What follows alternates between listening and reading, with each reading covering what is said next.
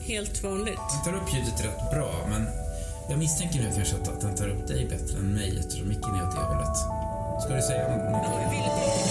Nu lyssnar på novellskrivarnas sjätte avsnitt och temat den här gången är skräck. Välkomna hit! Sådär ja, nu är vi på plats igen och ska prata noveller, skrivande. Och dagens tema är skräck. Och eh, som vanligt så är vi ju vi fyra. Det är Henrik, Lotta, Jörgen och jag som sitter här, Mange då. Och eh, vi ska snacka lite grann om temat skräck. Så jag släpper ordet eh, fritt här i, i rummet. Vad, vad, vad, tänker ni? Vad tänkte ni kring temat när det levererades? Så där?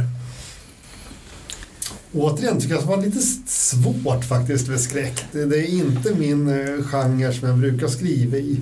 Så jag vet inte riktigt om jag får till att det är läskigt, men jag har försökt i alla fall. Men... Ja, jag fick ta lite hjälp av en gammal luring där, Edgar Allan Poe. Oh. Och sen hittade jag in i någonting, ja, kanske inte liknar Poe så mycket men ändå tack vare honom jag hittade spåret kan man säga. Ja, ja. Härligt. Du då Lotta? Ja, jag tyckte också det var svårt. Eh, eh, jag är ju väldigt förtjust i skräckfilmer och skräcklitteratur. Jag, jag tycker om att bli rädd på något makabert sätt. Men det här var svårt så att jag, jag har nog skrivit utifrån ett annat perspektiv eh, som jag återkommer till. Vad härligt. Eh, men eh, jag tycker ju också skräck, jag har en skräckblandad förtjusning kring ämnet. Jag läser gärna men har lite svårt för skräckfilmer för att min fantasi är alldeles för livlig. Ehm, så att jag tycker att det är jobbigt. Jag kan, jag kan lätt ta med mig intryck eh, i huvudet. Och, och eh, ser jag mycket på en, en skräckserie till exempel som The Walking Dead eller eh, vad det kan vara så, så blir, blir det mycket drömmar och sånt där i den i det, i det temat. Och då, då, har jag lärt mig med åren att kanske låta bli att utsätta mig för det. För att eh, det, ja, det huvudet går igång. Men, men Henrik, du tyckte att det var svårt där. Men, men har du någon, vad tycker du om skräck som, som tema? Jag har ju inte läst särskilt mycket skräck och tittar inte särskilt mycket på skräckfilm. Jag tycker att det är lite väl mycket jump scare och sådär.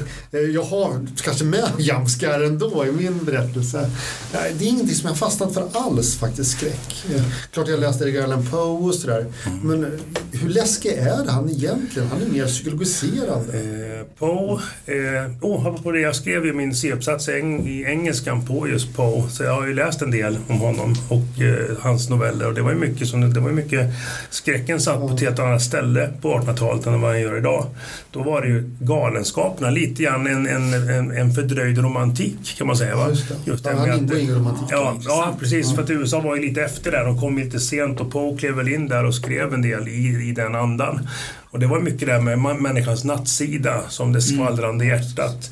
Till exempel när han, eh, den här mannen då som hjälper en, en äldre man och till slut så tar han livet av honom för att ögat, mannens bleka döda öga, ja, jagar honom i, i huvudet. Han är galen såklart. Det är samma med den svarta katten och det är mycket sånt där som händer. Liksom.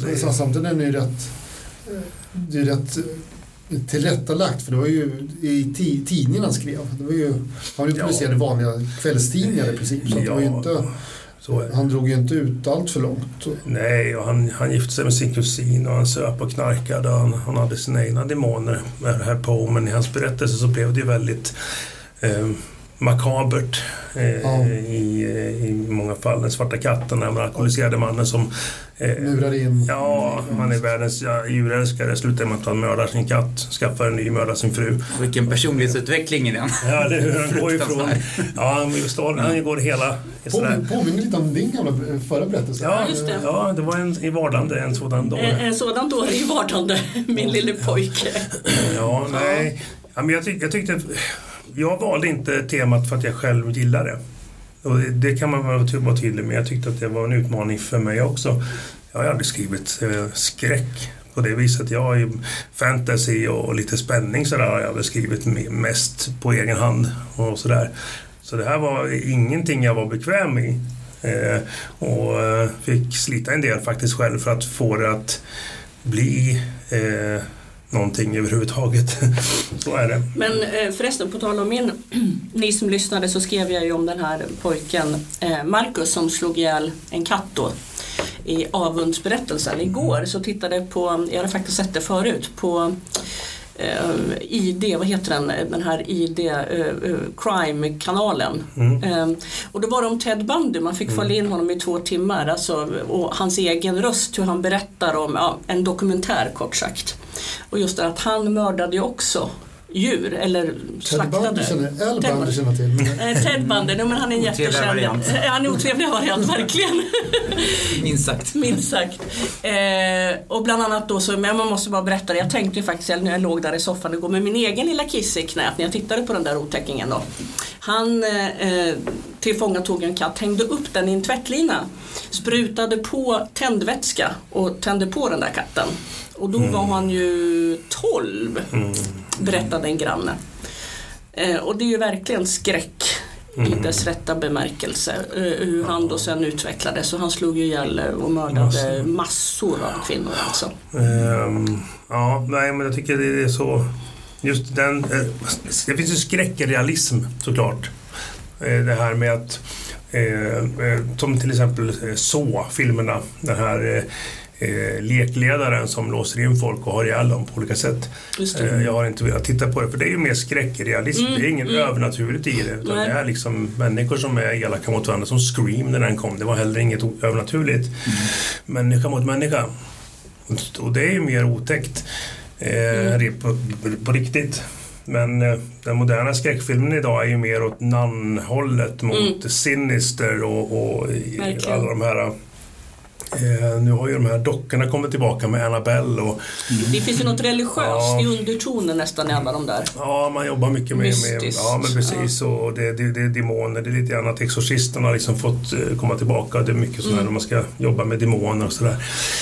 Eh, Katolicismen Ja. är nästan alltid i fokus. Ja, Inte, inte protestanter eller inte muslimer. Det har faktiskt min berättelse. Ja. Jaha, vad kul. Ja. Därför Ja, jag, jag tänker att det, mm, det är... eh, För när vi var små allihop här, typ eh, början 80, eh, 80-talet framförallt, hela det, det decenniet, det var ju min tonårstid. Eh, och må- ni eran också i stort sett. Va? Eh, då såg man ju blixtlåsen i monsterkostymerna mer eller mindre. Det var inte speciellt bra gjort. Man, Det var liksom, eh, Elm Street var lite så här Fast man bortsåg från det. Ja, man köpte den berättelsen ändå. Precis. Men det fanns, det fanns ju en, eh, en känsla av eh, surrealism i, i det som Ja. är svår idag. För idag är sömmarna borta. Idag är det liksom sömlöst. Det finns inga blixtlås i monsterkostymerna för alltihop är gjort i datorn. Ja, men det hör väl ihop med också att, att de tycker de jobbar alldeles för mycket med det explicita liksom. Ja. Och använda specialeffekterna för att verkligen visa vad som händer. Ja. Och ofta blir det ju som bäst tycker jag när man inte gör det utan när man inte visar nästan någonting. Som i Blair Witch Project till exempel, den filmen. Ja. Där man aldrig får se vad det är som är det stora hotet. Nej, då är man tar man gen- genvägar och använder sig av eh, specialeffekterna och så vidare. Men det som är, är att i de filmer där de ändå eh, lyckas att skapa en, en jobbig stämning som till exempel i Sinister och eh, ja, de här, den här typen av film. Eh, det är att det är så svårt att skilja mellan det som inte är på riktigt och det som faktiskt är på riktigt, alltså människorna. För att det är så, det är så välgjort idag. Det, det, det går inte, att hjärnan kan inte se att det här är, här hänger trådarna i luften. Man ser hur dockan kommer gåendes och trådarna hänger. Utan det här, här kommer dockan faktiskt gåendes och med en kniv och kommer döda dig. Och sådär. Eh, nej, men i alla fall skräcktemat. Skräcktemat. Eh, japp, tog, eh, tog, eh, ja, det var en, eh, återigen ett krävande tema för, för oss. Så det tycker jag är kul för att det, det utvecklar på något sätt. Men eh, första eh, novellskrivare ut idag då, det är ju Jörgen. Så att jag släpper över ordet till dig här så varsågod. Tack.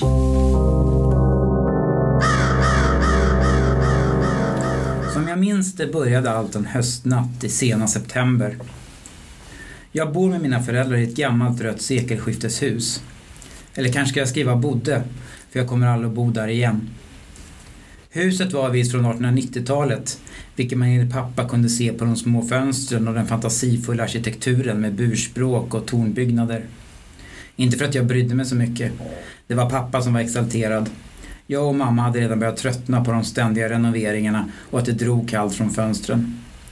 Huset stod för sig själv precis där den stora skogen tog vid. Det var den största bevarade urskogen i Sverige. Som barn var jag alltid livrädd för att gå in där. Hade mardrömmar att gå vilse på stigarna och svälta ihjäl. Jag måste börja så. För på något sätt känner jag att huset, men framförallt skogen, har en tydlig koppling till det som sedan hände. Att han kom från skogen, det visste jag på något sätt redan från början. Och jag tror också att han hade haft med just det här huset att göra förut. Den där kvällen i september var Johan hemma hos oss. Det var första gången på länge han skulle sova över. Vi hade glidit ifrån varandra det senaste halvåret och särskilt sedan gymnasiet började. Johan var social och utåtriktad medan jag alltid hade varit mer inbunden. Tidigare hade det ändå funnits ett starkt band mellan oss. Vi hade hängt ihop sedan förskolan och hörde ihop på ett självklart sätt. Tillsammans hade vi utforskat varje skrymsle av det här huset. Skrämt upp varandra med knarrande golv och spöken och legat vakna halva nätterna. Nu höll jag på att tappa honom. Vi gick på samma gymnasieskola men på olika linjer. Han hade dessutom skaffat flickvän. En blyg rödhårig tjej som hette Emily. Jag hade hängt med dem några gånger och det stack till i mig varje gång de kysstes. Mest ont gjorde det att jag inte hade någon annan än Johan. Varken i skolan eller på fritiden. Det blev många ensamma timmar att slå ihjäl. Men den här kvällen var det nästan som förut. Vi satt uppe sent och spelade Monopol. Pratade varandra till söms. Delade minnen från vad vi gjort tillsammans som barn. Någonstans i gränslandet mellan vakenhet och sömn så hände det första gången. Johan sov sedan länge på madrassen bredvid mig. Mitt rum var på andra våningen. En normal människa måste stå på en stege för att nå upp, men inte han. Det ösregnade och var beckmörkt där ute. Och någonstans ur regnet dök han upp. En onaturligt lång gestalt som gick med långsamma vaggande steg. Han gick förbi mitt fönster. Bar någon sorts mörk klädnad, vilket gjorde att han nästan smälte in i mörkret och natten. Med undantag för det bleka ansiktet. Han vände sig mot mig, där jag låg i sängen. Och jag flämtade till när jag såg att han saknade ansiktsdrag. Inga ögon, ingen näsa, ingen mun. Som en slät vit mask. Jag ville väcka Johan, men kunde inte röra mig. Drog istället täcket över huvudet, som när jag var barn och räknade till hundra. När jag drog bort det fanns ingenting utanför fönstret. Redan nästa natt var han där igen. Nu var jag dessutom ensam i rummet. Den här gången gick han förbi ännu närmare. Men han försvann när jag drog täcket över huvudet och väntade ut honom. Tredje natten stannade han upp och gick fram till fönstret. Nu i efterhand har jag tänkt att han liksom vädrade sig fram. Som han fått vittring på mig, på min skräck. Han stod där och stirrade in på mig, trots avsaknaden av ögon. Jag försökte prata med Johan. På något sätt kändes det lättare att öppna, öppna upp sig för honom än för mina föräldrar. Han hade ju dessutom varit med den där första natten och även om han hade sovit så kände jag att vi på något sätt hade delat upplevelsen. Vi var på vägen hem från skolan. Jag sprang ifatt honom på asfaltsvägen. Han verkade mest besvärad. Jag berättade så tydligt jag kunde, även om jag själv hörde att det blev forcerat. Han stod tyst en ganska lång stund och såg på mig som om jag var dum i huvudet. Sen sa han att jag borde prata med någon vuxen istället. Jag kanske behövde hjälp. Sen sa han att han tyvärr hade jättebråttom och skulle träffa Emily. Men han klappade mig på axeln och sa att det säkert skulle lösa sig. Jag stod kvar där som ett fån när han skyndade iväg. Jag började bli rädd för att somna. Först framåt tvåtiden brukade jag nicka till en sekund. Och då stod han där. Med sin hotfulla närvaro och sitt ansikte utan drag. De lätta men påträngande knackningarna på fönstret. Det hjälpte inte längre att dra täcket över huvudet. Han var ofta kvar ändå och jag drogs mot honom, mot min vilja. En natt gick jag fram till fönstret, nästan som i trans. Vi stod där på varsin sida om glaset. Jag minns det som att det alltid regnade de där nätterna. Det rann rännilar nerför glaset och vi såg på varandra genom någon sorts förvrängd spegel. Jag vet inte vad han gjorde med mig, men något var det. Jag öppnade aldrig fönstret och det verkade inte vara något han ville heller. Jag tror det gick nästan en månad innan han började tala till mig.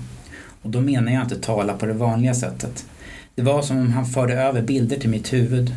Märkliga bilder av döende träd som vajade i natten, underjordiska fuktiga gångar, deformerade djur med röda blodsprängda ögon.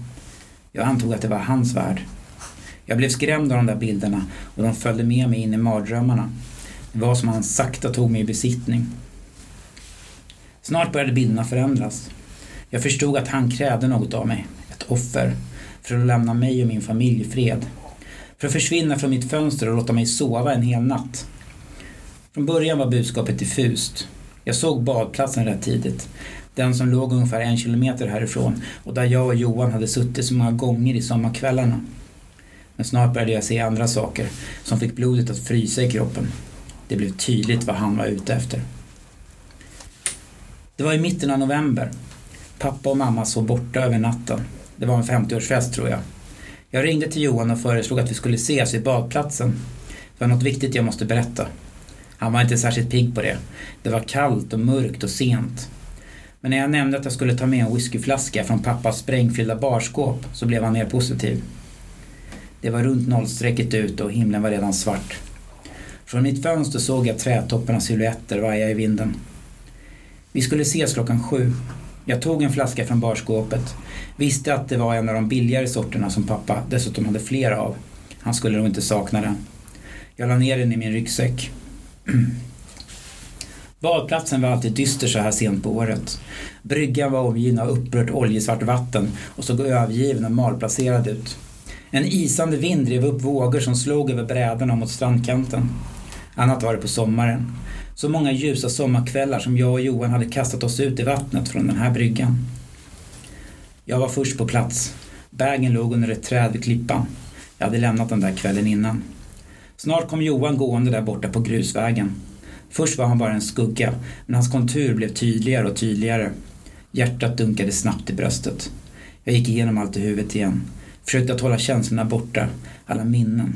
Bort, bort med sådana tankar. Han sa tja när han kom fram. Jag tyckte han såg på mig med en fundersam blick. Vi satte oss ner på stockarna vid lägerplatsen, en bit ifrån varandra. Jag drog upp flaskan ur ryggsäcken och skruvade med frusna fingrar av locket. Räckte den till Johan. Han tog en klunk, grimaserade och torkade av munnen med jackärmen. Jag följde hans exempel. Fy fan vad det smakade illa. Men det värmde i bröstet. Sen satt vi tysta ett tag. Jag frågade om Emelie och han sa att hon var bortrest den här helgen. Sen frågade jag om han mindes när vi satt där för tre år sedan. Det var sommar och vi hade med oss ett flak mellanöl. Vi hade smugit ut ur våra hus medan de andra sov. Satt där hela natten, kollade på film på mobilen, snackade, badade. Vi var 13 år då. Fan vad fort tiden går. Nu var jag helt övertygad om att jag inte kunde göra det.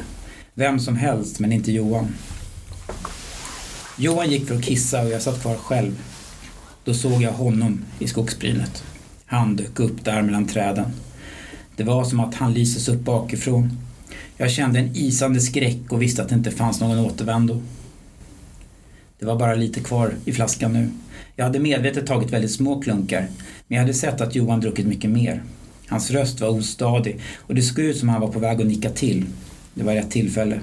Jag gick tyst iväg till trädet vid klippan där jag hade lämnat bagen. Märkte att jag vinglade till lite. Drog upp blixtlåset och tog upp den. Vägde den i handen. Pappa brukade använda den för att klyva veden till braskaminen. Johan satt med ryggen mot mig och hängde. Det var bra. Han skulle aldrig ens förstå vad som hände. Jag stod bakom honom nu. Höjde yxan över huvudet. Men han måste ha anat min närvaro, trots sitt tillstånd, och vände sig om i sista stund. Jag såg in i hans grumliga, förvirrade blick och lät yxan falla. Den sattes över pannan och ena ögat. Det andra ögat stirrade skräckslaget på mig och han kastade sig av och an på marken i spasmer medan blodet pumpade fram. Jag kräktes upp hela maginnehållet. Sen minns jag inte mycket mer, men jag måste ha rusat in i skogen i panik och snubblat och slagit huvudet i något hårt. De hittade mig på morgonen. Det blev förhör på förhör. Jag sa precis som det var, men ingen trodde på mig. Det blev rättspsykiatrisk undersökning och jag hamnade på den här slutna avdelningen. Nu pumpar de mig full med tabletter. Men två dagar i rad har jag lyckats hålla kvar med munnen och sedan spottat ut dem när de har gått. Behövde vara klar i huvudet så att jag kunde skriva ner det här. Jag ska smuggla ut det som ett brev och skicka till tidningen. Jag vet att de skrivit väldigt mycket om den här historien redan. Jag ska bevisa för alla att jag inte är någon galning. Ah. Slenderman, Slenderman tänker jag. Ja, ja, precis.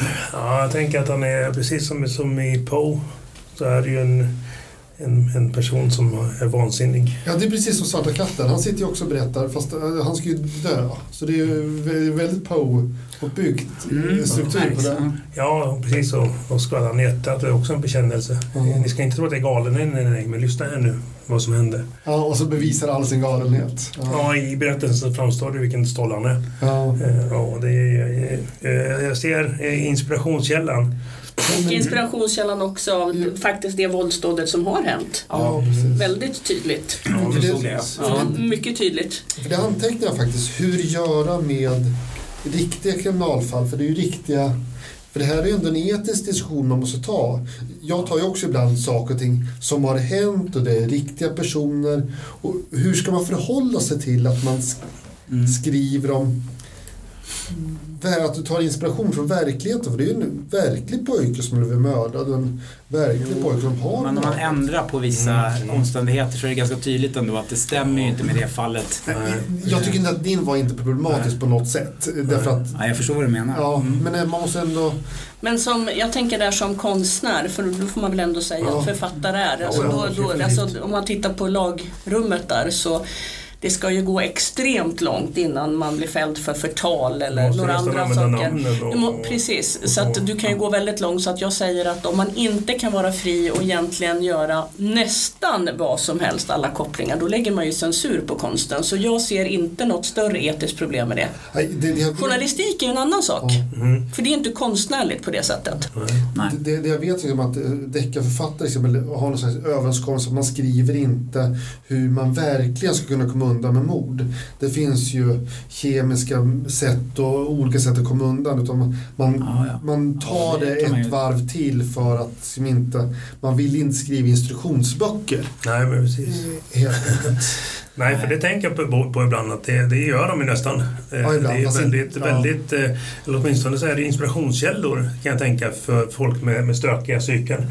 Att läsa Keplers, de här otäcka som jag inte ens kan läsa för de är så brutala. Ja, jag har bara läst Kan, en men- och sen vill jag inte plocka upp kanske. Nej. För det var, det var obehagligt bara tycker jag. Ja. Ja, det kände, jag, fick, ing- jag fick inget ut av det. Det var mest bara att jag tänkte att kan det inte ta slut? Mm. Sådär. Ehm, nej, men jag, jag, jag... Dels på, hörde jag. Mm. Och sen så tänkte jag just att, eh, att just som du säger, den här incidenten som har varit i, i media, att, att det, det här är ju... Det var ju är- exakt så, Ja, nere det- på en strand. Ja, precis. En Det var en yxa dessutom. Ja, en och, yxa. det, och, det, och det är ju inte en skräck som är... Ja, det gör skräcken som är påtaglig. Ja. Att det har varit lite obehagligt på slutet verkligen. Och den där filmen om Slenderman, den där dokumentären, den är så obehaglig så har ni sett den? Nej. Alltså det här dådet som gjordes. Ja men de, alltså de här flick, ja precis, Ja, de här precis. dådet som Det är också en gjordes. inspirationskälla. Ja, Mm. eh, Ja. alltså det är en av de mest obehagliga dokumentärerna som jag har sett. Alltså jag, jag- det, det är ju säkert tre år sedan, eller två i alla fall, sedan jag såg den. Ja, precis. M- Men alltså den kan jag fortfarande slås av, för den var ju inte blodig på det sättet. Men just att höra de här flickorna, deras intervjuer från förhörsrummet, där de sitter hos polisen, hur de det är så verkligt att han faktiskt finns den här Slenderman. Alltså det bara kryper i mig när jag tänker på den här Just det här att skydda sina familjer. Exakt. Skydda, det är deras argument också. Ja. Ja. De, de måste göra det här dådet för att Ja. skydda sig själva och sina Ja. familjer. Precis. Men det är det jag tror att, att använda sig av myter, moderna myter, äldre myter tror jag är väldigt, väldigt bra. För att myter berättar ju någonting. Myter finns av en anledning. Det, det resonerar någonting väldigt, väldigt djupt i oss. Alltså en, en, Ja. Psykologisk kunskap, religiös kunskap, eh, våra djupaste rädslor Mm.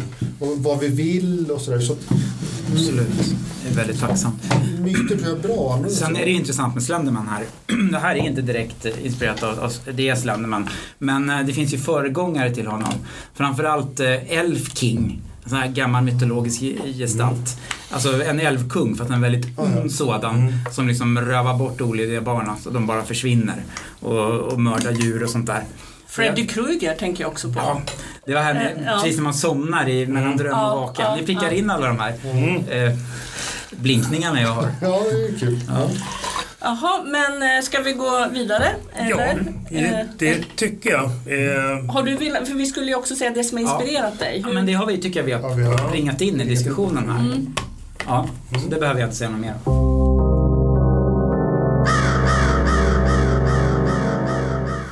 Det var becksvart i det, lilla utrymme, i det lilla utrymmet där hon satt inkilad mellan två lådor som hon inte visste vad de innehöll. Hon hade alltid ogillat trånga ytor och fick nu anstränga sig för att inte skrika högt. Men den här platsen hade hon valt med omsorg och hon trodde att hon skulle vara trygg om hon bara satt alldeles tyst och inte rörde sig det minsta. Ljuden utanför hördes fortfarande, även om de lät mer dämpade, som när man lägger en tjock filt över något. Hon kunde höra bilarnas färd på motorvägen som ett svagt brusande långt där borta. Och i en sekundsnabb förhoppning tänkte hon att det kanske skulle gå att ta sig dit och att det då skulle vara över. Men den lilla fönsterglugg som satt högre upp ovanför henne och som släppte in några tunna skärvor av grått gryningsljus var allt för smalt för henne. Hon skulle aldrig kunna åla sig igenom den lilla öppningen fastän hon var tunn som en fågelvinge. Där motorljuden bara svagt kunde skönjas lät det andra betydligt högre. Monstret hon fruktade mest av allt fanns där utanför och hon visste att han aldrig skulle sluta leta. Hon såg hans stora ludna händer framför sig som gång på gång greppade efter henne och det fick henne att darra av rädsla. Men kanske var hon mest rädd för monstrets vildsint brinnande blick. När han stirrade på henne med de där klotrunda bruna ögonen där ögonvitorna allt som oftast var genomborrade av tunna röda rispor så visste hon att han menade allvar.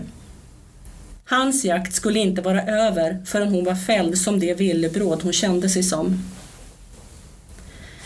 Den fräna lukten skrämde också oerhört den som inte vet hur monster luktar skulle kanske skratta åt hennes beskrivning. Men hon tyckte att han luktade som rutten fisk. Han utsöndrade en blandning av mögel, sur mjölk och död. Och så starkt som han doftade nu hade hon inte känt tidigare. Hon visste intuitivt att det var på riktigt allvar denna gång. Hon kunde höra hur han rörde sig från rum till rum och hur han öppnade garderob efter garderob och välte det som kom i hans väg. Ljudet av knaster följde hans steg. Hon gissade att små skärvor av den krossade plasmaskärmen satt fast under hans gummisulor och att de raspande följde honom som små gruskorn. Hon hade alltid varit rädd för de där enorma gummisulorna men hon hade snusförnuftet tvingats acceptera att om monster har så där stora händer som han ju hade, då måste hon naturligtvis också acceptera att han hade stora fötter. Det vore ju ologiskt annars. Men vid ett tillfälle hade hon jämfört sina egna skor med hans och hon hade blivit chockad över att hans var så mycket större än hennes. Så vitt hon kunde bedöma hade hon normala fötter och ändå hade hon utan problem kunnat få in sina skor i monstrets kängor. Hon tyckte att de där skorna liknade gapade käftar som svalde allt som kom i dennes väg.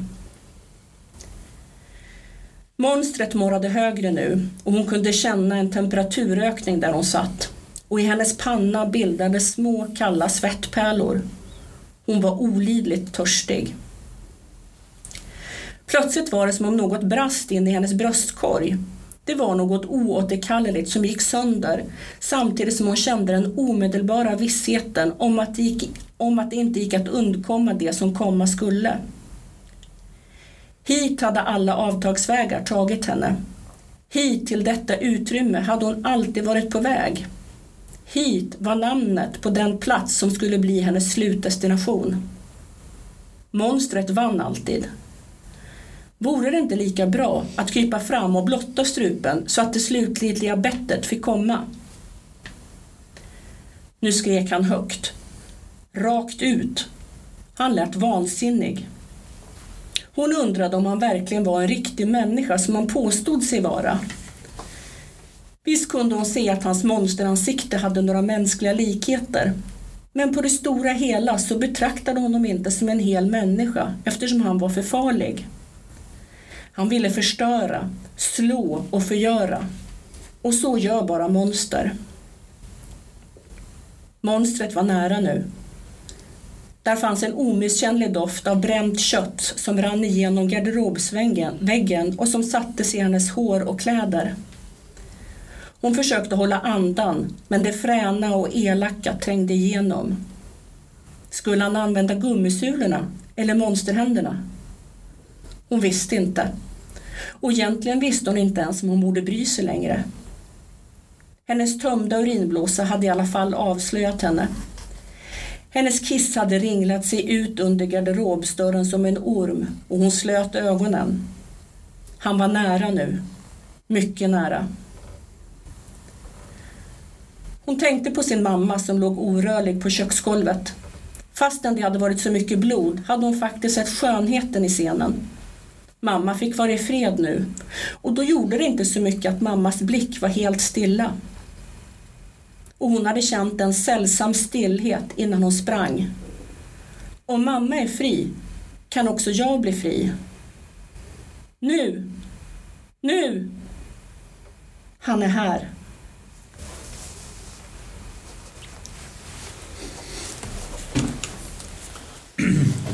Oj. Ja. Vi har ett monster här. ja, ur ett barns per- perspektiv. Jag tänker, hur gammal är hon? Kan hon vara fem sex år eller? I mitt huvud är hon 7-8 ungefär. Ja, okej. Alltså jag, jag ser det som att i hennes, hon måste nästan skapa ett monster för att förstå att den här människan som jag tror står henne ganska nära annars, liksom rent, Mm. det är väl hennes pappa tror jag. Jo, det är hennes pappa. För att förklara. Våld i i nära relation. Ja. Exakt. Den typen av skräck för ett barn. Ja, jag tänker något sexuellt känner jag också hänger över här. Alltså, Ja, en, eh, Som monsterberättelse, ja just det. ja, jag kände också det där var lite... Det var Det blev obehagligt där på slutet. Ja. det, ja, Men där, där kommer nyckeln ju. Det var ju, det var ju där med, med mamma, mammans tillstånd så att säga. ja. Och att det monstret kom. Nej, det var bra. Eh, En eh, kraftig bild. Ja, det är ju verkligen en skräck, skräcknovell det här. Så kan man ju också skriva dem. ja, ja. Och eh, det blir ju också ett monster liksom. Även fast man förstår väl att det är hennes bild av det men i hennes värld så är det här verkligen inte en Mm. människa. Utan det är en av- övernaturlig ondska liksom som inte går att När, göra någonting åt. Liksom. Det är det som är ännu värre. Nej, Hon är väl ganska hjälplös också för att det Ja. här är ju inte första gången det händer. Nej, men, men, men det här är ju, så här våldsamt har det ju aldrig varit. nej. Eh, Men hon har ju hittat den här platsen tidigare att gömma sig på. Ja, Eh, Men, men hon... eh, Ja, så för hon... Ja, lämnat, mm, så, mm. precis. Nej, men det är precis. Det är ju... ehm, det är ju det sådär isbergstekniken att be- berätta lite men mena mycket. Lite grann som vi lärde oss i skolan med Hemingway. Ja, Isbergstekniken var att, att man förstår att, att eh, nu eh, är mamma fri. Bara den meningen talar jag om för mig som lyssnar att det här har pågått. Det här är någonting som har upprepats. Ehm, Så det är coolt. Det är, eller, det, ja, tyvärr så är det lätt att känna igen för det är så mycket medialt nu omkring det här med våld i nära relationer. Så att det är lätt att, lätt att göra kopplingen också.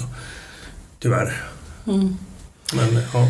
Och jag tänker det som har inspirerat mig är faktiskt att jag själv har levt i en våldsam relation under några år i, i, när jag var i början av 20 20-talet höll jag på att säga. Ja, när jag var runt 20 där. Ehm, ehm, så att jag kan, även om jag var vuxen då, jag var en ung vuxen, men eh, jag hade också, jag levde tillsammans med ett monster. Ehm, och det där har ju på olika sätt präglat mig och mitt liv allt sedan dess. Ja, såklart. Ehm, och det där har väl jag tänkt eller jag har väl kanske, ja, jag, alltså, jag kommer återkomma till detta under min, för jag hoppas att jag får skriva många år till. Ja, det är klart. Eh, så det finns en personlig koppling till det, även om det här inte är jag då. Eh, och det här är absolut inte min familj, det fanns inget våld när jag växte upp. Men just det här att vara, leva nära ett monster, det har jag varit med om. ja. Sen faktiskt finns Handmaid's Tale Mm. för mig. Det har inte jag sett. Eh, Serien. serien ja, Handmaid's Tale. Och den handlar ju om och det är också någon form av skräck, eh, verkligen. Eh, och övergrepp, för det handlar ju om hur man kontrollerar kvinnors fertilitet genom att på olika sätt förtrycka, tortera och behandla dem illa.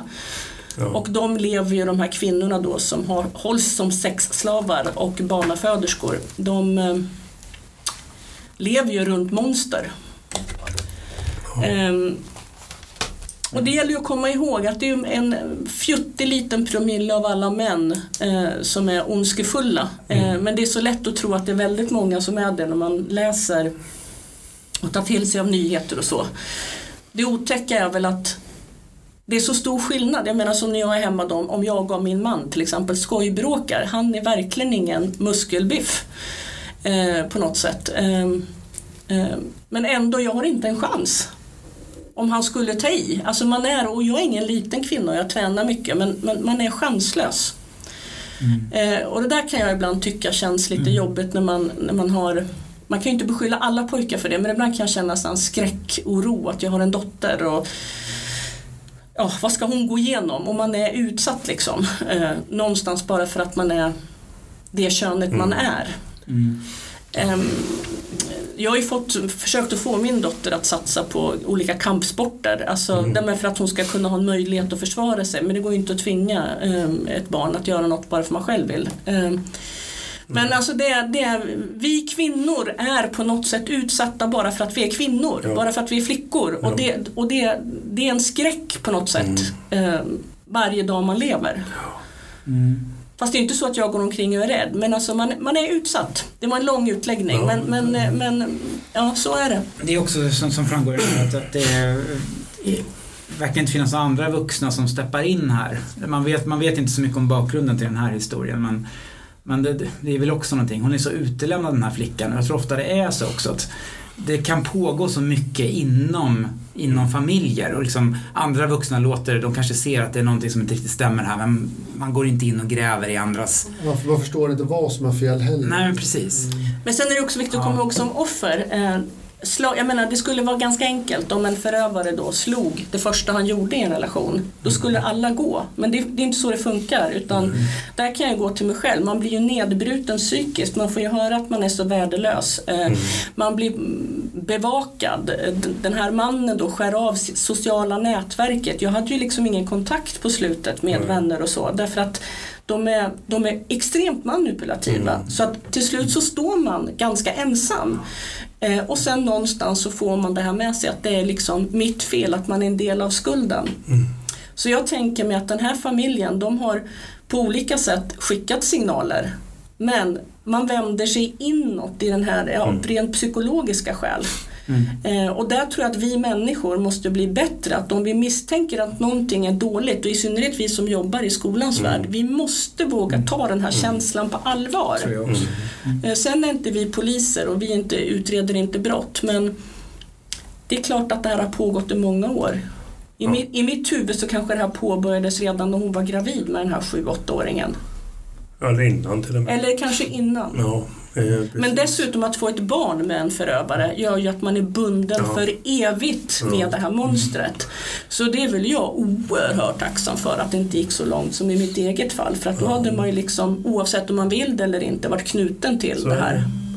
Men eh, många, många av oss som eh, hittar på saker kreativt eh, närs av eh, vår egen eh, historia. Vi använder det som bränsle eller som drivkraft eller som eh, ingångsväg eh, i en berättelse som i det här fallet eh, Lotta, du som har då levt med en, en eh, psykopat gissningsvis då, för det är väl det nästan som krävs att man ska göra någon så illa så att det går så. Eh, och det jag tänker att de, det kommer någonstans ifrån eh, influenserna till exempel. Eh, förra gången var det det här med avund ur, ur ett barns perspektiv och jag hade min lilla berättelse om en pojken med en ensamstående mamma det finns drag där i eh, som jag hämtar från mig själv såklart. I, i den. Eh, men ganska sparsamt för att man ska ändå, ändå liksom inte... Ja, det ska inte vara en självbiografi på något sätt utan man drag ur sin egen eh, historia. Det är det alltid. Mm. Eh, om, det, om det är så att man har... Ja, det kan vara vad som helst att man eh, har spelat mycket fotboll eller spelat fiol när man var liten så fyller man i att det är en fiolspelare eller en fotbollsspelare. Man tar det man har och som, som devisen låter, eh, skriv det du kan. Ja, precis. Mm. För då blir det trovärdigt. Och gräv där det står. Ja, eller hur. Eh, så, precis, och det, det är väl... Eh, jag tror, jag tror att då blir berättelserna som, som starkast. Det tror jag också. Och svagast blir de när man försöker skriva vad någon annan vet som man inte själv har koll på. Om man inte gör väldigt mycket research, vilket en del författare gör. Stephen King till exempel är ju väldigt noggrann med att eh, ja, min husgud då från eh, tidiga tonår att ta reda på, ringa folk som vet hur är det här, hur funkar det här, skulle man kunna, är det här möjligt? Eh, så då, man kan ju alltid lära sig. Men i alla fall, eh, spännande. Två eh, ganska olika men ändå lika berättelser. Eh, förutom att det var, det är ju, det är ju Men den här galenskapen. Ja, ja, men det finns... eh, den galenskapen i den, den mänskliga skräcken. Eh, även om Slenderman-kopian dök upp så var ju det som jag kände det där en eh, figment of this person's imagination. Det var inte så att jag trodde att det var en Slenderman utan det var en stolle. Och i ditt fall så här är, finns det ett monster men i mänsklig form och så vidare. Nej, bra. Ehm, toppen. Vi eh, går vidare till person eh, nummer tre, Henrik. Ehm, varsågod då. Ja, och vi är kvar vid 1300-talet.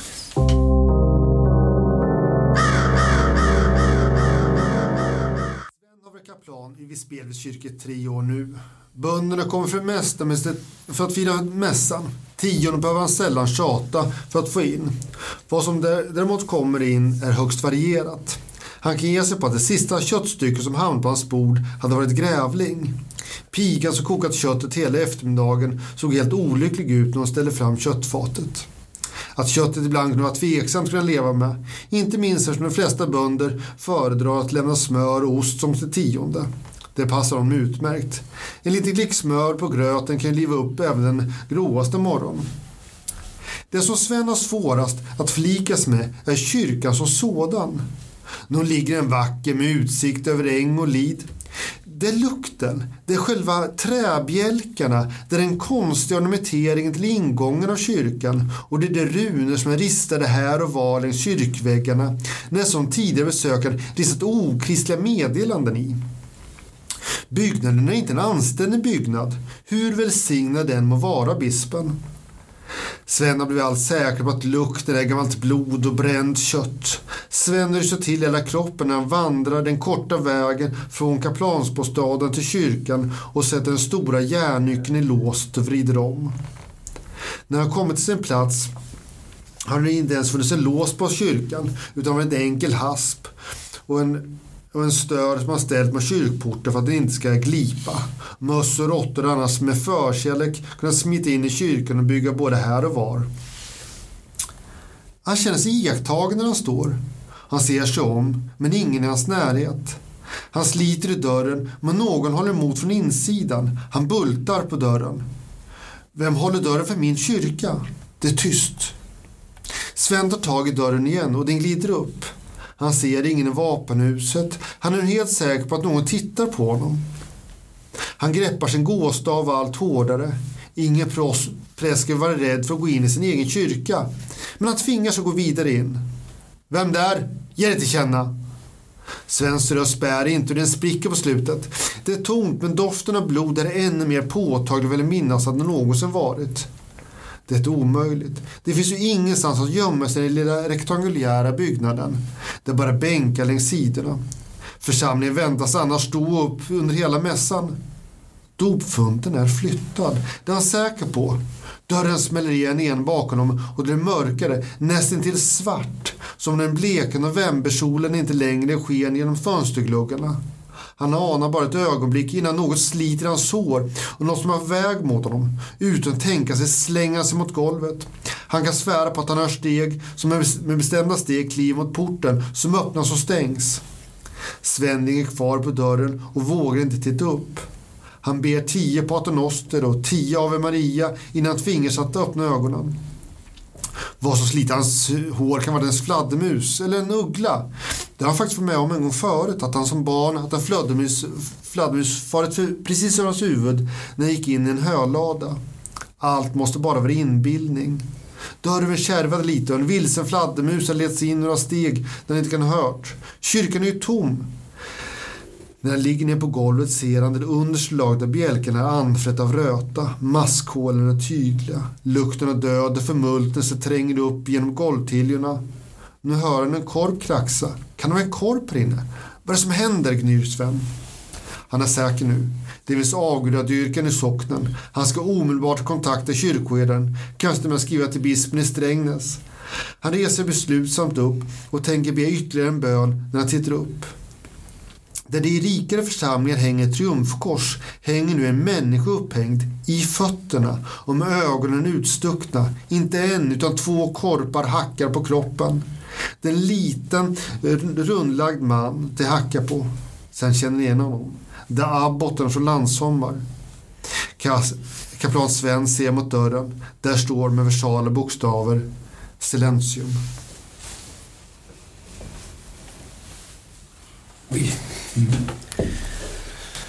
Det var en spännande twist där på slutet för jag tänkte först att han den som höll emot kyrkporten, att det var hans eget tvivel.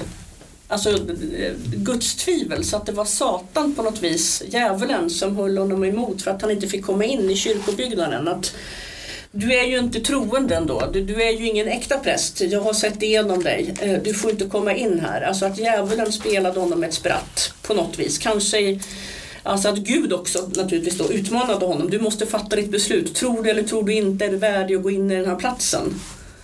Det, det var det första som jag tänkte. Att han, det var en prövning, en religiös prövning. Så abboten från Lands, vad heter det? Landshammar, Landshammar eh, häng, hänger alltså i, är det i ena benet eller i båda? Ja, i fötterna. Det, I fötterna så att det liksom så här. Ja, med precis. ihop. Ett upp och ner, som ett upp och nervänt kors egentligen. Ja, okej, så att typ. Mm. Eh, och då naturligtvis också ett upp och nervänt kors, ja. Med, ja, precis. Då blir det ännu mer symboliker. eh, in Fast då tänkte jag ju att, oj, det som då tänker, nej, för jag, absolut, jag tror att djävulen är med här på något hörn förstås. Eh, på, men, men då blir det ju faktiskt en person som hänger där. Mm. Så på slutet så övergick ju min tanke till något reellt. Om det inte är så att han är galen den här Sven. Och att han ser syner. Alltså, Ja, det var jag lite inne på att det var syner han såg där. Men det händer på riktigt alltså. Det händer på riktigt. Sven tar sig in och där hänger ja, botten upp och ner eh, och det står eh, silencio, Mm. tystnad. På latin Mm. där. Silentium, Ja.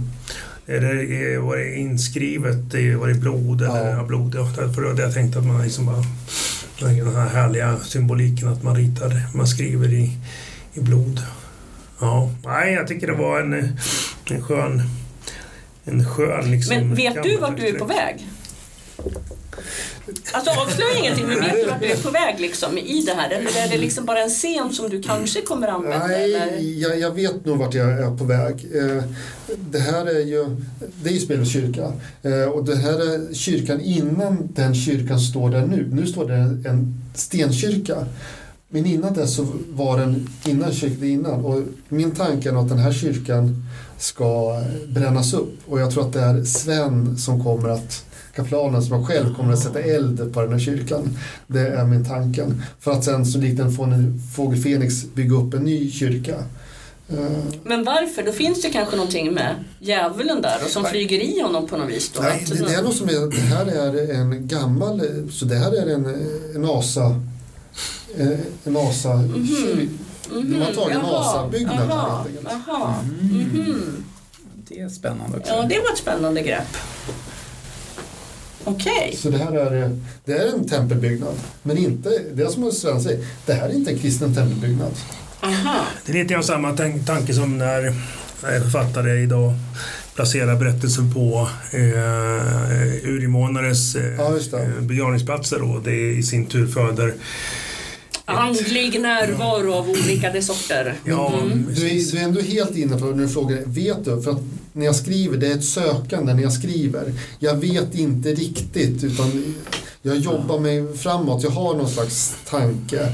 Eh, Jag måste bygga figurerna. Sven är en ny figur här som jag måste fundera. Mm. ve- Vem är han? Och så där. Så det, det är klart att det är ett sökande. Du bygger upp det bra tycker jag för att det är, det är först på slutet som, eller jag förstod det inte helt och hållet ens då, men det är först på slutet som man förstår att det faktiskt pågår, inte bara i hans huvud utan att det är Mm. faktiskt jättekonstiga saker som pågår här inne. Mm. För eh, tidigare så ku- skulle man kunna, han försöker till och med själv förklara det med fladdermöss och, Ja. och sådana där saker. Så det, det tycker jag är en bra uppbyggnad i den där liksom att man, man är i ovisshet som läsare ända till eh, slutknorren här liksom. Ja, och då vet man att nu, nu är det inte bra.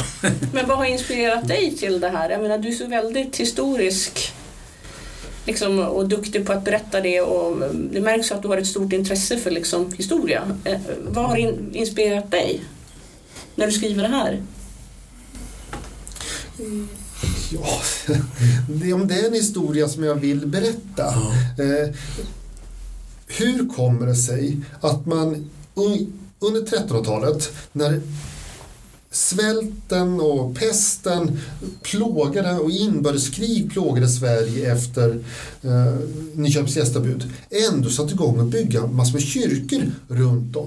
Vad var det som drev människor att göra detta? Och, och hur gick de här kyrkbyggena till? Och det är det som jag har tänkt att försöka eh, undersöka lite grann eh, i den här texten. Ja. Eh, eller i den här längre berättelsen.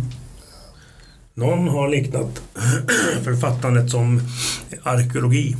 Ja. Eh, att du hittar en, det sticker upp en knota ur, ur, ur myllan och så börjar man att forsla undan jorden lite försiktigt och se, jaha okej, den sitter kopplad till en till benbit och så börjar man att bygga ut och här kommer det visst en bröstkorg med många små ben. Alltså att det är att man... Det är en ganska fin bild faktiskt. Men sen är det så skönt att jag är ju inte forskare.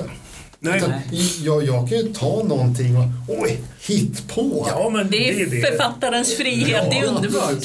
Det är budskapet till alla unga alltså eleverna som, som jag har när, vi, när jag framförallt undervisar i, i kreativt skrivande. Gör vad ni vill. Vill ni att er huvudperson ska gå på väggen?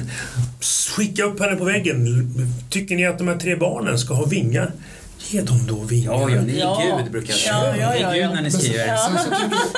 Men, du är inne på Jörgen, gillar jag att, för han försöker förklara saker och ting, naturligt, det måste han själv, att man inte vet vad som är sant och inte sant. För det är min andra roman som jag ja. nyss kommit ut på, så frågar alla vad är sant i den? så här, ja, en del, men det, det mesta hittar på men att man inte vet eh, mm. om det är sant eller inte. Det tycker jag är lite kul. Och det är mänskligt också det där, ja. och hela tiden försöka hitta naturliga förklaringar ja. Eh, in absurdum tills det inte går längre. Ja. Men det är ju tredje person. Ja. ja. Och det är bra för Sven är någon typ av... O, o, liksom, eh, Han är kap kaplan och kaplan är ju egentligen en hjälppräst. Så Sven har en viss bildning? Såklart. Ja, ja han, han, han, är läs och skrivkunnig, en av de få. Ja, precis. För att, men i tredje person spelar det ingen roll. Är det mera i första person så det, är, blir det då viktigt att personen kan läsa för annars så blir ju texten under, under eh, liket svårt ja, att få fram. Men, men, frågan är hur mycket latin han i själva verket kan. Han kan väldigt, väldigt, väldigt enkel ja, latin. Precis. Eh, men, eh, men, men oh, förlåt. Ja, ja. Men, men jätte, eftersom du är bra på historia och sådär. Men 1300-tal, hur, hur, hur mycket asatro levde kvar i Sverige vid sidan av eh, kristendomen som, som, som hade tagit över då? Det är jättesvårt att veta. Ja, det är så det, för de, det är kyrkan som har skrivit historien, men de har inte funnits ja, alls. Nej, det är klart. Men man, har en, man kan ändå se att det har levt kvar vissa traditioner. Särskilt i Småland av någon anledning så ja. är det väldigt mycket som lever kvar.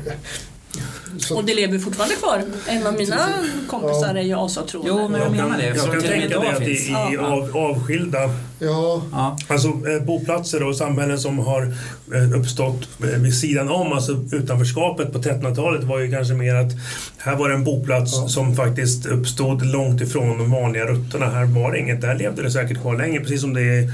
Ja. Och, och det lever ja. parallellt med varandra. Det har ju ja. lite svårt att förstå, att religioner kan leva parallellt. Om man säger Japan till exempel, där shintoism, konfucianism och zenbuddism lever parallellt egentligen i en helt ny egen religion de tre kombinerade. Mm. Och det här kan man också tänka sig att kristendomen gillar ju inte andra religioner och vill vara, ha monopol. Ja.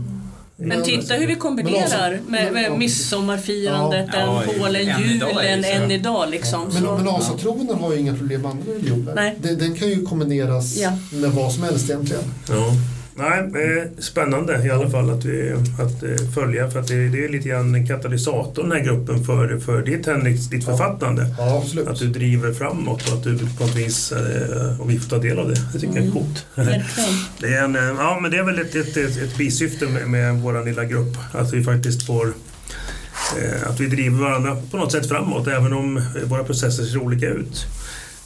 Och temat skräck också hanteras olika. Jag kommer nu alldeles eh, delger min berättelse. Ja, spännande. Ja, mm. du som har valt temat, det skulle bli roligt ja, att läsa till. Ja. Eh, och eh, som jag sa, jag vet inte om det var on eller off mic, men i alla fall så valde jag inte temat för att jag själv är trygg i det, utan jag valde det för att det kanske skulle vara intressant.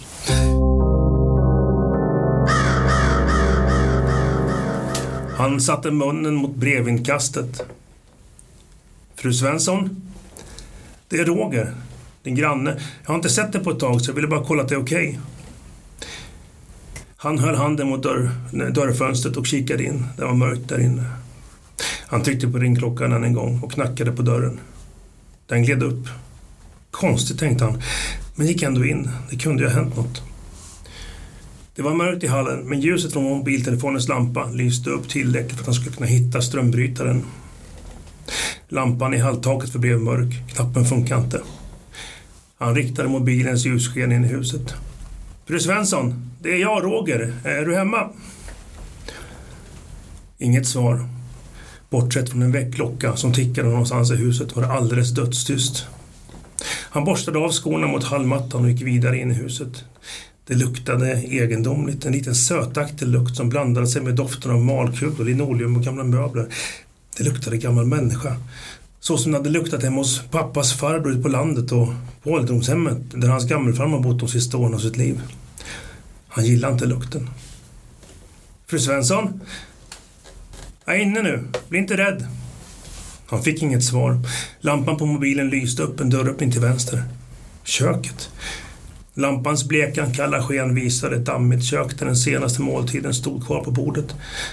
Han testade att tända men lamporna funkade inte. Ingen el. Hon har väl glömt att betala elräkningen, tänkte han. Han böjde sig ner och tittade under bordet. Hon har i alla fall inte ramlat och slagit sig här och, och svimmat, tänkte han och gick ut i hallen igen. Han tittade på mobilen. 45 procent batteritid kvar. Vardagsrummet var lika dammigt som köket och hans finger lämnade ett djupt spår efter sig när han sakta drog det över en gammal TV. Han hostade till och han höttrade. Han insåg att han frös. Det var ju märkligt. Det var kallt. Det var ju sommar och 30 grader ute. Han drog skjortan tätare omkring sig och gick upp på andra våningen. Två dörrar. Nej, tre. Två mindre rum och en ganska stor garderob. Han tittade in i alla tre. Var i fint skick. Mycket kläder. Man såg spår efter fru Svenssons man. Men en stark känsla av tomhet kom över honom. Han förstod att det inte hade varit någon där på länge och stanken av gammal människa, malkulor och den där söta doften var stark. Vad kunde hon vara? Hade hon trillat ner i källan? Fru Svensson, är du där nere? Han ropade ner i mörkret. Inget svar. Mobilen visade 17 procent. Ah, ska jag gå ner där egentligen? Försiktigt tog han sig ner för trappan och lät ljuset från mobilens lampa vandra långsamt fram och tillbaka. Det var en stor källare med hyllor och kartonger. Den ena väggen var täckt av verktyg av alla sorter och en ordnad arbetsbänk visade att herr Svensson hade varit en händig karl. Något fångade hans blick. En sko? Nej, en fot. Han hade hittat henne. Hon hade kanske girat sig ner i källaren och ramlat. Bara hon inte var allvarligt skadad, tänkte han medan han skyndade sig fram. Hon låg på mage, med ansiktet neråt och han kunde inte avgöra om hon andades eller inte.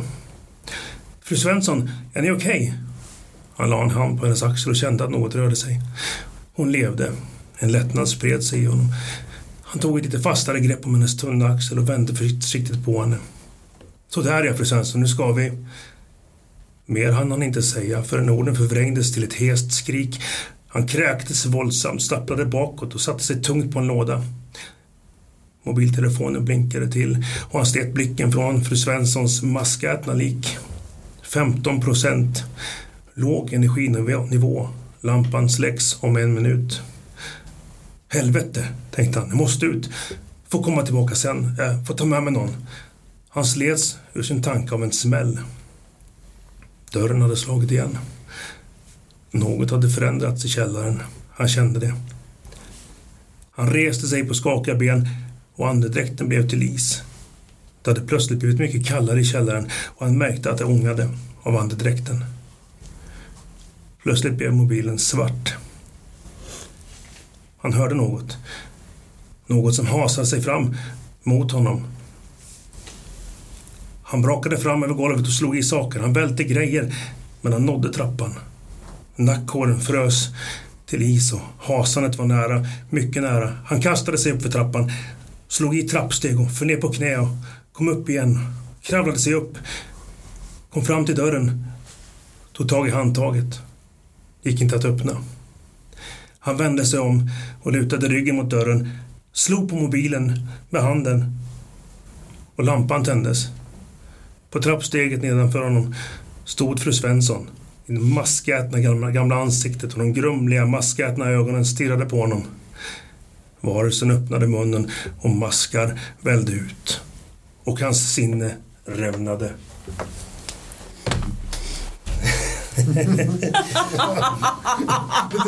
Är det Walking Dead där? Ja. Det här är ju klassiskt tycker jag, liksom Ja. A Possessed House. Ja. Besattheten, djävulen. Eh, först tänkte jag på slutet att den här maken det, som hade funnits där och bott med henne, Mm. hade hon hållit fängslad nere i källaren. Jag trodde också att det var han skulle återkomma. Men han skulle återkomma och sen hade han hämnats på henne genom att på något vis slå ihjäl henne och nu skulle, ja, alltså någonting Ja. så tänkte jag. Eh, ja, ni får gärna tycka till det, så ska jag berätta lite grann hur, hur den här historien är. Men du var inne på samma Henrik där, att gubben var kvar liksom. Ja, jag, jag tror det. Men det som jag tror att, jag tror att är inte du, men lukten. Jag tror att det är tre av oss beskriver lukt rätt Ja. mycket. Och Är det så att lukt och skräck, att man är, Mm, Man det är vill- tydligt kopplat. Då. ja, Eh, För att det är ju det är, hörseln, synen och eh, lukten är ju de, tycker jag personligen, de kraftigaste skräcksinnena vi har. För de behöver du inte vara nära för att känna. Du ser och hör och eh, känner lukt på avstånd, känsel. och det tränger på Ja. en. Så, ja, Eh, In nej, i kroppen på ja. eh, jag hade bekymmer med den här för att jag hade en väldigt tydlig bild av hur den här historien skulle vara. Men jag hade svårt att klä den i ord. Så att jag har liksom, den har jag mer eller mindre våldfört mig på. Men vad var din bild då? Vad, vad, vad var syftet? Nej, men jag ville ha liksom, eh, min bild var ju att, eh, att eh, den här mannen skulle Alltså kopplingen till huset, kopplingen till, till den här gamla kvinnan hade jag liksom att det, det fanns en... Hon hade alltid bott där, han var nyinflyttad mer eller mindre. Han hjälpte henne för hon var gammal, hennes man var död. Eh, och hon var gammal och skröplig liksom. Det är lite Och- Norman Bates. Ja, men lite grann så här och, och de blir lite... Jag hade tanken att de kanske hade ett mor-son förhållande lite grann. Han tog hand om henne och gick med posten och sådär. Jag tänkte att han var hemtjänsten som kom där och skulle hjälpa henne liksom. Ja, och det gör ju också att jag inte riktigt fick... Jag fick inte ut det som jag hade i mig. Jag ville... Eh, när han sen kommer in där, då hade jag en... Jag hade velat klä tamburen i lite gamla tantkläder och lite grejer. Kanske en käpp och liksom och vara lite mer lite blommor. Men jag hade inte det i mig när jag skrev det. Jag fick inte... Jag hade inte en bra... Min musa var på... På, julledighet. Ja, på något sätt alltså. Ja, men alltså det är ändå lite, om man, lite Hitchcock, den här Norman Bates där, den som spelar, fast det, det här, hon lever ju på riktigt, eller är det inte på Nej, hon, hon, det- och det, jag, jag, jag, jag tänker så här, hon, han kommer in och det, det som är att han har ju inte varit borta från henne speciellt länge egentligen. Va?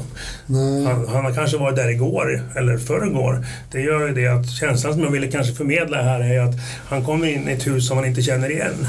För att han har ju varit där förut.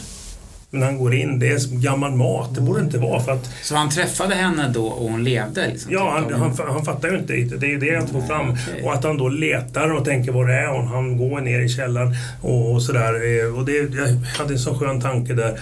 Och sen då att hon, att hon skulle vara död. Men hur, hur tänker du då Jörgen? Nej, men jag, jag tänkte, eh, det faller ju lite i den tolkningen jag hade. Men, Ja, men det, är- den är, det var ingen tolkning, men jag, det är ju så tragiskt det här när man läser om, om gamla människor Mm. som, som, som dör i sina lägenheter och inte har någon anhörig som kommer dit. Och så hittar man dem typ två år eh, senare som förmultnade och Ja. Ja, men- jag hade någon sån känsla här att Ja, men det ingen har varit där på väldigt, väldigt, väldigt länge. Nej. För jag gjorde också en anteckning om att det här är också samma som du Lotta, det, eller var det, en riktig historia. Nej du, Ja. det var du som hade det, en riktig historia. Med, att man hittar människor som, du går på autogir och de ligger som och förmultnar. Så säga. Så det var ju många tecken i det här huset, alltså det, det, det, dammet och ja, det fanns ingen el längre som, som tydde på att det, det hade pågått ganska länge.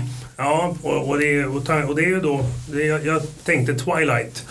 Eh, inte, inte filmerna eller böckerna. Utan att skymningsland, att elen är inte på. Men det behöver inte betyda att det inte finns någon el. Mm, mm, Eller hur? mm. Att det här har hänt behöver inte betyda att det har gått lång tid. Med tanke på Mm. att ett, ett vanligt död människa reser inte på sig och, och bär sig illa åt. Utan de ligger kvar och är döda. Liksom. Och, oftast är det Ja. Mm. i det här fallet är det inte så. så att min grundtanke var att här är det, när han kliver in där så har han liksom stängt dörren till den vanliga världen och är inne i någon typ av skymningsland där det omöjliga är möjligt.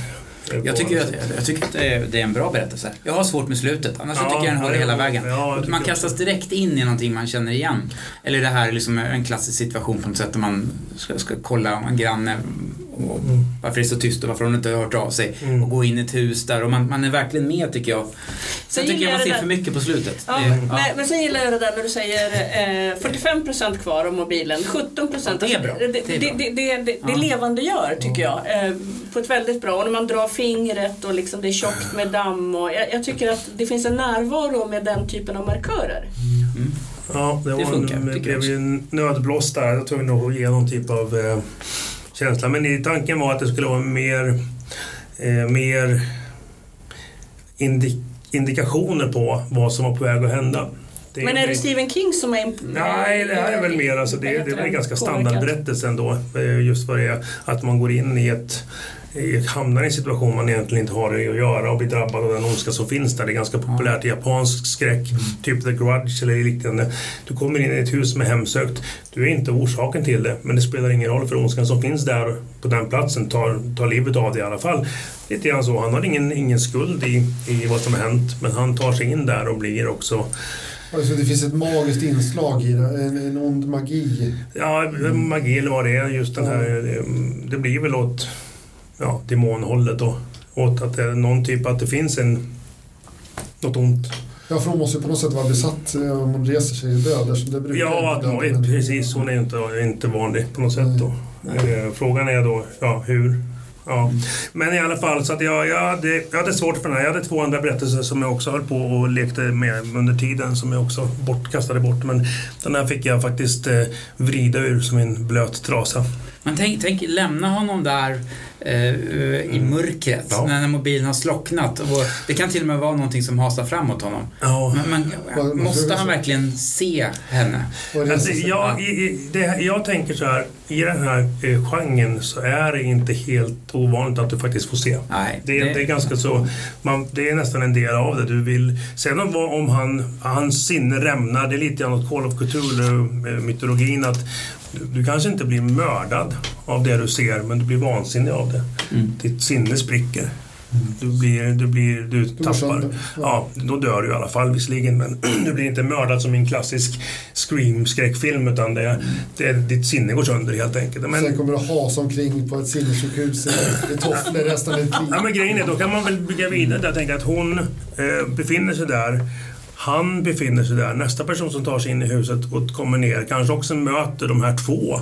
Och sen blir det ett enda Ah, stort eh, ett party där nere. Men nej, jag vet inte. Men som sagt jag hade, jag hade, det var en bra, ett bra tema. Jag hade svårt för det. Jag tycker inte om skräckfilmer speciellt. Jag kan titta på dem. Jag läser det hellre. Eh, och tyckte det var svårt att skriva.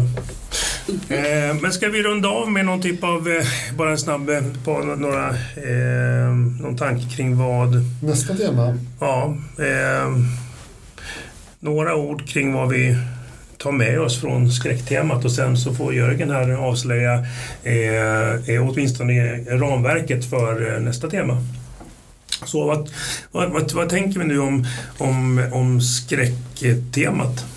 Det jag, det jag får med mig det är att det är kul även nu som jag jobbat med längre historia att det finns inslag av olika inslag i en berättelse. Att avund, skräck, att, att man blandar eh, saker så att, så att en historia blir, blir rik. Ja. Eh, för alla människor blir ju rädda ibland. Ja, ja. Eh, och hur man då ska jobba vidare med det.